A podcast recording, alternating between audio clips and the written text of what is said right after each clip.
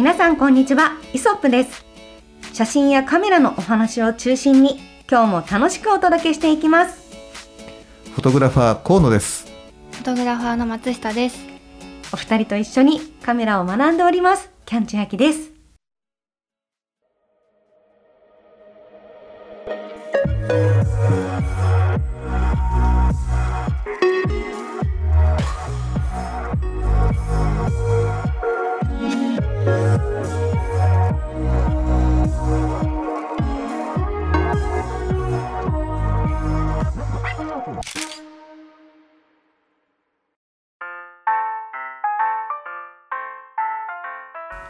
はい、皆さんこんにちは。こんにちは。こんにちは。えー、今回ですね、えー、とテーマはですね、テーマじゃないな、えー、ご報告があります。はい。なんとキャンちゃんが Z5 ご購入です。おめでとうございます。ありがとうございます。はい、あのーそういう意味で言うと、うんこれまでニコンさんにカメラお貸し出しいただいたりとかしていたのでそうだよね。はい、うん今回初めてニコンユーザーになりました。あいやーいらっしゃいませ。いらっしゃいませあどうもお邪魔し同じこと言ってます。はい、まあね、本当に1年以上かけて河野さんからニコンの良さっていうのをね、いろいろ教えていただきながら、あのニコンも使わせていただいたりして、やっぱ自分的にもうやっぱニコンで撮りたいっていう気持ちになったので、うんまあ買いました。あ。ね、だから Z5 っていうことはフルサイズだから、はい。あと Z マウントじゃない。はい。なので、あの松下君とか河野のレンズ借りれるよね。あ、そうだ、やばい。はい。ね。無限の可能性が。そうなんですよ、まあね本当に、うん。でレンズとかは、まあ、河野さんにちらっとご相談させていただいて、で Z5 っていうところに落ち着いてやっぱそのいろいろねニコンさんのこうフルサイズのカメラっていいものいっぱいあるから、どれにしようってすごい悩んだし、まあ、9とかももちろん選択肢になかったわけじゃないんですけど、うん。まあいろんなことをこう、まあ、持ち出しやすさ、うん。使いやすさね、これぐらいの私のレベルに合うものとかいろいろ考えて Z5 っていうのをうん。最終的に河野さんがこう言ってくれてた中にあったので、うん。あ Z5 がいいって思って。いや本当でも一番俺ねコスパが良くて、うん。今ねあのー現役機種だし、うんうん。すごいいいといいと思うんだよね。うん。うん。よかったです。Z5 はどういう、まあ、どうちょっと後でどういうカメラなのかってお伺いできればと思うんですけど、うん。うん。うん、実際やっぱ私も Z5 他のを使ってるわけじゃないですけど、はい。Z5 でよかったってすごい満足してて、うん。なんかこうしっくりきながら、ねあうん、撮れてる感じで。レンズは、はい。えっと、単焦点の 40mm の、うん。えっと、なんなんだったかな。F2 に？F2 かな、ね、うん、うん。のレンズともう一つが、えっとえっと、ズームできるはい。うん。レンズ。はい。これは多分 ZFC の時も同じもの使ってたと思うんですあけどそうだついてました、ついてました。はいその時にすごい使い勝手がいいなと思ってたレンズだったので、それを使わせていただいてます。はいの2本立てでとりあえずスタートしてます。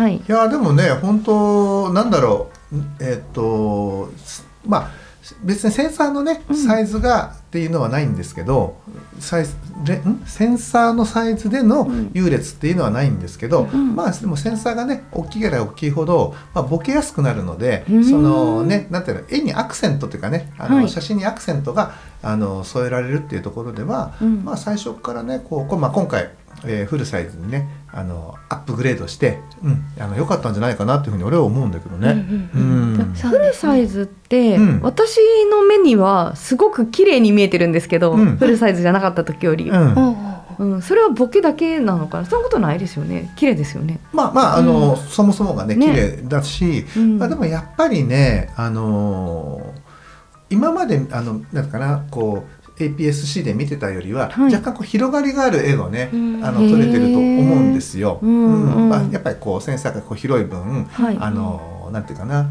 えボケもねボケやすくなるし、うん。ボケやすくなるっていうことは奥行きを作りやすくなるあしそうですね、うん。そう。早速まあ本当にいろんなものを早速撮影していて、うん。はい。なんかこういうのとかとか。あえすー、ごい。かわいいいいですよね。何何これ？その今ね僕見せてもらってるのはねクリームソーダのね、はい。なんだけどほらクリームソーダってグリーンじゃないですか、はい。奥のあの お二人のか今ねおお二人並んでるねクリームソーダ。人物写真、うん。すごい洋服も合わせたみたいにグリーンでいいじゃない、なんか。これ私が今ちょっとお手伝いしている、うん。あのシニアのウェルウェルビーイングを支えるスタートアップの企業があって、はそこのまあなんかシニアの方の、うん。えー伴走パートナーが、えーとまあ、伴走するサービスみたいなうん。ものがあるんですけど、それのちょっと一緒に同行させていただいて、うん。うんもう80歳過ぎのおばあちゃんと、うん。あの20代の女性のこの交流っていうところで、うん。あの今日はメロンソーダを飲みに行きましょうとか言って、一緒に喫茶店に行って、へー。っていう2人。なんか合わせたみたいにそうなんですお洋よ服も緑そう。でなんかあいいじゃない。っていう写真をうんうんうん。撮ったあいりとかしていねこういうのね。いやーそう早速、うん。いやめちゃくちゃいいですねえ。すごい、うん。驚くほど楽しくしゃあのこういうの撮りたいみたいな写真が撮れてるんですよ、うん。ああよかやっっぱポートレートにすごく向いてると私はニコン思ってて、たうんなんか今までのカメラとかだと富士とかライカとかも使ってるんですけど、うんうん。とふ風景だったり、うん。こう無機質なものだったり、うん。いろんなものを撮るのに適してると思うんですよ食べ物とか、うん。全部うまく撮れるんだけど、やっぱポートレートってなるとニコンさんすごい良くて人の肌めっちゃ綺麗に映るんですよね。そうね。ううん。めっちゃ好きですわ。なんかいいですよねこれね。ねえ。かわいい、はい、おばあちゃんとメロンソーダとか。そう。いいですねなんかこうあれだよね。なんか変に誇張してないところがいいよね、うん。ナチュラルなこうあ見え方っていうかね。本当に人間が人間らしく撮れてる。うん。人人らしく撮ろう、はい、なんかいいなそれ。撮れてます。へえそうなんだ。素敵。ね。ということは待って待って。えっとその前回の、はい。えっとポートレートのあのイベントがあれかな？あの初ポートレート。初ポートレートねそうですよ。だからもうキラキラピカピカな気持ちで私持って行って。ねそうだよあね。で、うん今今回こう見せてもらってる、うんこの写真とかにこうそこからつながっていくそうですそうです。そうですねあそこがスタートです。なるほどね。でももちろんこう、まあ ZFC とか使わせていただいてた流れではあるから、うんうんもちろんその延長線上ではある、うん。ありながらも、はい。やっぱ Z5 ってすごく綺麗に撮れるなってうん、ひしひし感じてるし。そうだよね。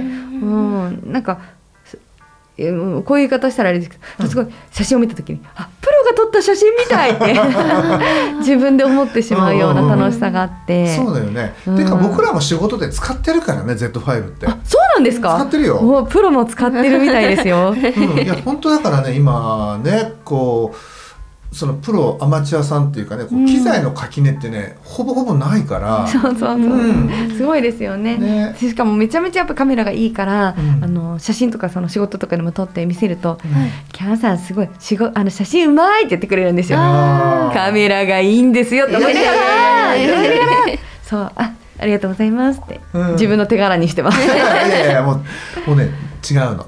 それはね撮った人の手柄なんですよ。そうですか。うん。えー本当に。写真だけはうん。本当に俺そう思う。もう撮った人の手柄。だから何ねあの綺麗事言っても、うん。あの撮ってなかったらもう負けなのよ。まあ勝ち負けじゃないんだけどねもちろん。うん。なんだけどやっぱりね写真はもうそこでシャッターを押した人の利益というか、はい。うんその人だけのものだから、ううんん。だから撮った人の手柄なんですよこれ。いやでも本当まだまだそのうん勉強するところがよより増えたというか具体的にいっぱい出てきたので、うんそのポートレートイベントでも、うんそれこそどこに設定じゃあえっともうおお任せだけじゃなくてマニュアルでやってみましょうとか、うん。絞り優先にしましょうとかシャッタースピード優先にしましょうとか、ここら辺をよりこう解像度を高めていくって作業をこれからしたいなと思ってて。うん。そうだよね。そう、ん。でただなんかねこれ結構課題っていうかこの間のポートレートイベントの時には、えー、とまず F 値を設定して、まあ、でマニュアルにしたんですけど全部、うん F 値設定してであの ISO をうん。はい設定して、ええ。はいでシャッタースピードとかなんかどこをどこをどうどこは固定してどこをこういじっていくかっんていうのを話をしてて、でで F 値はもうそんなにいじらないよねとか、うんうんで ISO はあんまり上げあの上げすぎるとうん。ザラッとするよねとかっていろいろうん。アドバイスいただいたりしたんですけど、うん。やっぱちょっと暗い場面とかで撮影するときに、うんあの ISO が低いともう暗くなっちゃうじゃないですか、うん。どうしても。シャッタースピードどんなに上げたとしても、ね、うん。だからこれを改善するのに結局オートで撮ったんですよその時。なんかこれプロはやっぱオートじゃないでしょとかって思ったりするので、ここのね具合が難しいですね、まだわかんない。そのとっさに対応できないんですよ、うんそうだよね、はい本当に。でも慣れるまでは僕ね、あのそのイソオートって言うんだけど、うんうんうん。イソップのイソもこっから来てるからね、はいはい、うん。いそうはい。そうイソオートを使ってあの少々ね感度を上げても、うん。あのぶらさないようにうん。することを優先した方がねいいと思うの。そうブレるのもねもったいないんですよね。でしょその瞬間の像がささせっかくすごくね今のこの写真もそうだけど、うん。いい表情なのに、ねなんかこうカメラがブレちゃってこう二重性みたいになっちゃったりとかってもったいないじゃない？はいもったいないです、うん今一番ねこあのこのここ最近何が進化してるかっていうとあのー高感度。うん。高感度ノイズのあの補正がすごく進化してるの。えライトルームも、うん。あのいなんていうかな AI を使って、はい。あの高感度を今あのなんていうかな高感度ノイズをこう抑えるような技術が今あのライトルームにも搭載されてるし、うん今一番ね何かっていうね高感度を抑える技術が進化すごくしてるから。ということは今以上に感度を上げてもあの一昔前のこう、ね、かなりこうなんつうかな、えー高感度に相当するぐらいなうん。程度のこの流暢性というかノイズ感なので、はいはいはい、うん。そう。確かにね、うん。そんなにノイズあのこれ実際その時にとちょっと暗いあのオートの設定で撮ったものなんですけど、はいはい。まあ、実際には結構暗いんですけど、うん。こうやって見るとそんなに荒くは映ってないね。と思うんですね。そうですね。うん、なので、うん。意外となんかやれるんじゃないかっそう、うんていうのはちょっと感じました。やっぱ綺麗ですよすごく。ね。でまあこれあのし本当に正解がこの交換のノイズにおいてもね、ないんだけど、うん。ないないの。だからある人はもうすごくもうクリアでねねもう本当に今その場で見てるような写真が好きな人は、うんいやもうそんなね感度なんてね1600以上上げられませんからっていう方もいらっしゃるし、うん。僕らはどちらかっていうとあのー感度ある程度上げてもフィルム自体を知ってるから、はい。でちょっとこうフィルムっぽくてよくね？みたいなところもあるから、あーね。ね。で。そのざらつきがもはや愛おしいみたいな、ちょっとね愛おしい感もあったりとかするから僕は感度はあの上げられるところまでって言ったってさそのねそんな6000も4000ね6000も8000も上げるあの6400か。6400とかね8000とかまで上げないじゃない、うんだからまあまあせいぜいね4000以下はあぐらいまでだったらもう上げて逆に言うとあのブレない写真を撮った方が、うん。後でそのねそのノイズっていうのはある程度は抑えられるから、うんそっちの方が結果的に、うん、あの誰もがあの幸せになれると思うの。はだってブレてなななくてクリアな写真でであのそういったね今の技術を使って、えー、交換のノイズを抑える。そしてね、こうある程度こう綺麗に仕上がった写真をもらったひもらった方が、ね、なんかすごくこうクリアでブレてる写真よりは全然ね僕はね、大事に撮っておきたいなって思わない？俺,、はい。俺俺は僕だったらそう思うのよ。まあそうですね、うん。今は本当にそのあ画質を気にしてみるっていうことがまあさすがにガラザラザラすぎると気になるけど、うんうん。やっぱ物が全て進化してるのかなとは思いますしね、うん。あんま気にならないなと。うん。うん。だからそういう意味で言うとね、うん。なるほあどのそうこれからはねもうちょっとだけ高感度の、ね、幅を広げていけることができる、うんうん。そうするとその広げられるところのその天井を、うんうん。えーカメラにここまでは上げてもいいからねっていうふうにしてあげて、うんはいはい。でも ISO に関してはうん。カメラにお任せしちゃって、はいはい。自分が考えるのはこれだったらブレるかな逆にブレを生かすかなやめようかなっていうその選択と、うん。えー絞り、えー開放にして開けちゃってうん。ぼかそうかな、それともちょっと絞って、うん。ここまではっきり写そうかなっていうこの2択を考えてあ感度の部分はあのカメラにお任せしちゃうっていうやり方もね新しいあのなんていうかな、うん、すごいですね。河野さんはすごい長く活動されているのにちゃんと新しい今に対応してるのめっちゃすごいですね。すごいですね。でで、うん。あのオートフォーカスだってそうじゃない？今まではもうピント合わせなきゃいけないって言って、うん。本来だったらこのねファインダーで見えてるう像とかここ入れていいかな悪いかなとか考えたいところを、うん。みんなねピントを合わせることに神経をそこにこう集中させてたわけでしょ？はい。だったらあのカメラにね任せられる部分はまあ何でもかんでもカメラに任せちゃうと、うん。だんだんねあの人間がこうねあのカメラに操られてることになっちゃうんですけど、はい。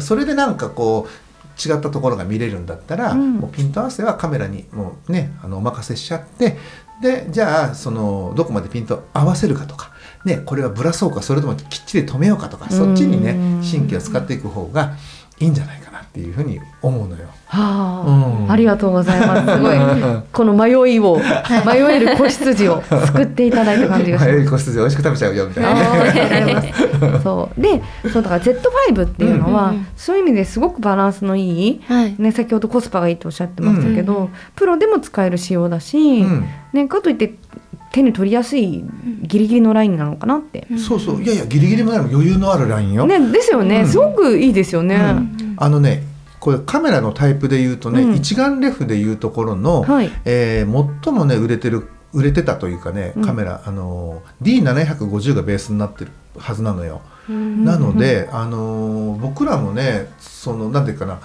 洋服を取って、まあ、僕うちの場合は洋服じゃないか。あの和装でよく使うの。あー Z5 は。はい。それはなぜですか？あのね、ローパスフィルターが入ってるっていうね。要するにあの洋服とかこうねこう規則的にこうあの繊維って折られてるじゃない、うん。そうするとねモアレが出るんですよ、なんあのあれ？こうううねうねなんていうんですかこうなんかね変なね縞模様みたいな偽色というか。あわかる。わかった。み見たことあるぞ。あ。そう。なんか、えこの洋服にこんななんかしましまないんだけどとかってうん。あれあれはねモアレって言うんだけど、はいはい。あれがねどうしてもねあのローパスレスっていう、うんうん。今ロローパスのフィルターのないあのカメラが多い中で、はいはい。そのローパスフィルターがあるうカメラで撮ると、うん。そこがね若干抑えられるのね、うん。そういうこともあって、はいはい。えー、と和和装とか特にこう綺麗にこう折られてるから、はいそうですね。あの出やモアレが出やすいの。はいはいはいわかりますはいもうねううんんなるほどなのでうちはその晴れ着の撮影とか、うん。あとは浴衣とか、はい。まあどちらかとこう繊維系だよねお洋服とか、うんうんまあ、そういう撮影ではあの Z5 を使って撮ってるへえ、はい。の。で勉強になる。でいて、えーっとはい。USB がタイプ C だから、うんうんテザーもやりやすいっていうのがあるのね。あはい。今もうタイプ C がベースじゃないですか、はい。なので、えーテザー撮影もしやすくてうんローパスが入ってて、えーあと表面照射っていうねあのセンサーなんかも割とこうモアレが出にくいような感じのものだったりするので、ううん。んそういった部分で言うと、うん。むしろうん。なんか、あのー他の Z6-2 とか7-2とかよりもそういうあの、お洋服とかねなんかアパレル系にはね多分強いカメラだと思うんだよそうね。なんですうん。ね、ということもあって、はい。仕事では使ってます。おー。勉強になります。いや良かったです、Z5 ですごく良かった。なんかねほんタイミングだなと思って、うん。なんかスッと入ってきて Z5 ってスッとこう,、こううんなんか来たんですよね、うん。うん。でその流れでもそのままその日に買ったから。すごいよね。多分ね。多分前回の収録した後ですもんね。そうそうそうそうそう。そう。んなんか、ね、買ったんですよ。なんか買いました。あ意外に早いな。すごい早かった。そうなんですよ。もう、うん。なんていうか善は急げタイプというか、うんね、その欲しいと思ったらもうその場で、そうだよね。はい。うん。全然それでよかったと思ってます。うん、あとまあ周りにね、はい。やっぱりこう同じねユーザーの人がいれば、同じメーカーのね、なんか、まあ、僕らもそ一番近いところじゃない？そうするとこれどうしたらいいんですか？って言ったらね、うんうん一緒に悩むこともできればねあの知っていることだったらお答えもできるしね、はい、うんそうなんですよ心強いなと思いますこれからはね。もうはなんて言ったってレンズがね共有できるっていうのが一番いいよい、ね。いやーすごいですよ、すごい撮影イベントとか行ったらもうね、そうですそうです。もうガンガン使わせていただいてマクロとかねいろんなのそうそう。望遠とか。貸して望遠試してみたい、うん。うん。うんうんうんぜひぜひよろしくお願いします、ねえ、うん、いやまあそんな感じでですね、あのやっぱりこうなんて言うんだろう。ねえーっと知ってる人と知ってる人とねこういう共有できるっていうところもね、あうん。の同じメーカーだったり同じねこうあのブランドのカメラを使う楽しみなのかなっていうふうに思ったりするんですけどまあ本当 僕もねニコン、えーここここというか、えーデジタルになってのうん。一番やっぱりね色が変わったなと思ったのはやっぱり850ぐらいっていうね一眼レフのねあの割とこう後期というか、えー D850 とかあたり750あたりからかな？750850あたりからやっぱり肌色とかねすごく綺麗で、えっと、記憶色ではなくて割とこう見たままにこう忠実なねあの写りをする色がニコンじゃないかなっていうふうに僕は思ってるんですよ。うんまあ、そういったこともあって、まあ、ニコンの肌色もね本当に、あのー気に入ってこうやって使ってるところがあるんでね、まあ、うんぜひともね、あのーポートレート好きのキャンちゃんにもね、はい。もう Z5 でもうガシガシ撮ってもらいたいいやもうね本当に楽しくガシガシいっぱい撮ります。ね、はい。うん、というふうに思ってます。はい、なんかね持ち歩きもすごくしやすくて、そんな重くないでしょ？そうなんですよ。こまで、女性ねでも扱いやすいと思います。そうだよね。はい。うん、いや本当ね。嬉しい。あれ Z5 ってね意外にコスパ高いね、はい。隠れた名品だと思うんだよね。はい。うん。うん、もうちょっとだからねスポットライト当たってもいいんじゃないかとか思うんだけどね。そうなんだ。そんなに歌ってないんですね。うん、まああのあの出た時はねあなんかコスパ最高みたいな感じでなってたんだけど今ほらこう今今ちょうどねえっ、と Z8 とかさ、うん。なんかはいそのちょっと前は9だったりとはい。かっていうんでね、そうやってやっぱりみんなほら新しい方へ新しい方へ向いていっちゃうじゃない。そうですね。ううん。ん。そうするとねちょっと前に出てるからぜだから逆に言うとロングセラーだよね。そうですね。うん。うん。出てからねまだまだこう立ってるのにあの次が出ない。ね、うん。後継機が出ないで今まだ現役機だからね、うん。だからそういう意味で言うとやっぱり安定感があるんカメラなんだろうなっていうのはねなんかこう伺えるっていう、はいなんかそれをねなんか手にされたっていうねはい今。年の夏が楽しみだよね。本当にいろんなものを取って、あのどんどん腕を上げられるように頑張ります。ね、うんはい。という感じでですね、えー今週は、はい、あのキャンちゃん Z5 買ってニコンユーザーにもなりましたというね、えーいうご報告の、えー回になりました。はい。ということでですね皆さんね Z5 のこう使いこなしでこれ絶対やった方がいいよとかっていうのがあったらですねぜひともえーっとイソップの、えー、ツイッターの方でですねあのコメントをいただければなというふうに思っております。はい。はい、ということで、まあ、これからですねちょいちょいこうキャンちゃんのですね Z5 う使用レポートがですね をテーマにですねお話しすることになっていくと思いますけれども皆さん楽しみにぜひねあのお聞きいただければというふうに思います。はい。はい、ということで今週はですね、えーこの辺りで終わりにしてみたいと思います。皆さんご視聴ありがとうございました。ありがとうございました。